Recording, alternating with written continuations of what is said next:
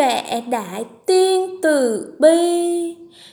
Nói đến bận rộn, trên đời này ai mà không bận rộn, ai thực sự có thời gian rảnh, cần phải biết dành thời gian cho những bận rộn mới có thể từ đó không ngừng động viên, khuyến khích bản thân mình, phải tự mình nạp đủ sự tinh tấn và trưởng thành.